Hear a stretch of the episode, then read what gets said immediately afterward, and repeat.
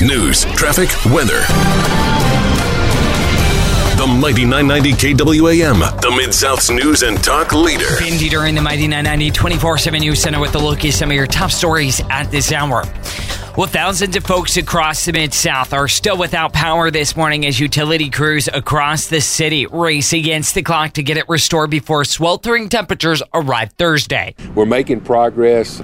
It's going to take time. Uh, just you know, people ask to bear with us because there's a lot of restoration.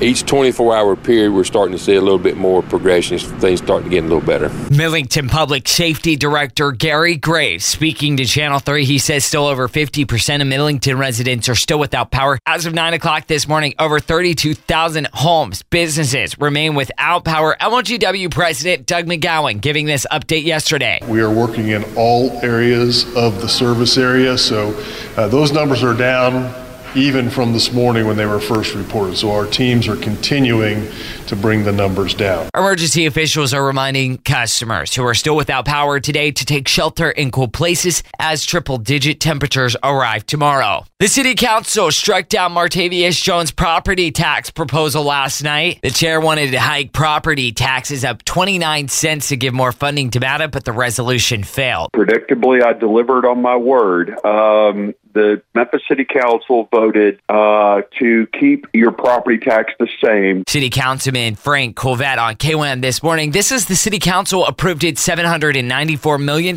budget for the upcoming year. Included in it is a 14% pay raise for Memphis police officers and firefighters. Beginning July 1, we'll have one of the very best paid police departments in terms of our officers.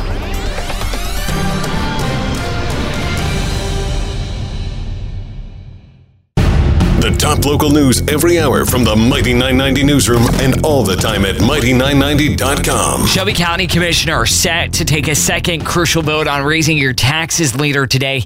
Monday, three of the four Republican commissioners sided with Democrats in support of Mayor Lee Harris's proposed wheel tax. That tax will charge county drivers $25 as opposed to the original proposed $50. The mayor believes this will help cover funding Regional 1 and a few new high schools around town. Commissioner Amber Mills, the only Republican to vote against the tax increase, had this to say. I feel like I'm in the twilight zone. How could I be the only Republican to vote against the tax hike? Also at KWAMradio.com, the highest paid public official in Shelby County will keep her job another year. The Memphis Shelby County School Board announcing interim superintendent Toni Williams has signed a new $310,000 contract for the upcoming school year. Now, this is only as interim. She will no longer be considered for the actual job as superintendent as the board continues to search for their next leader.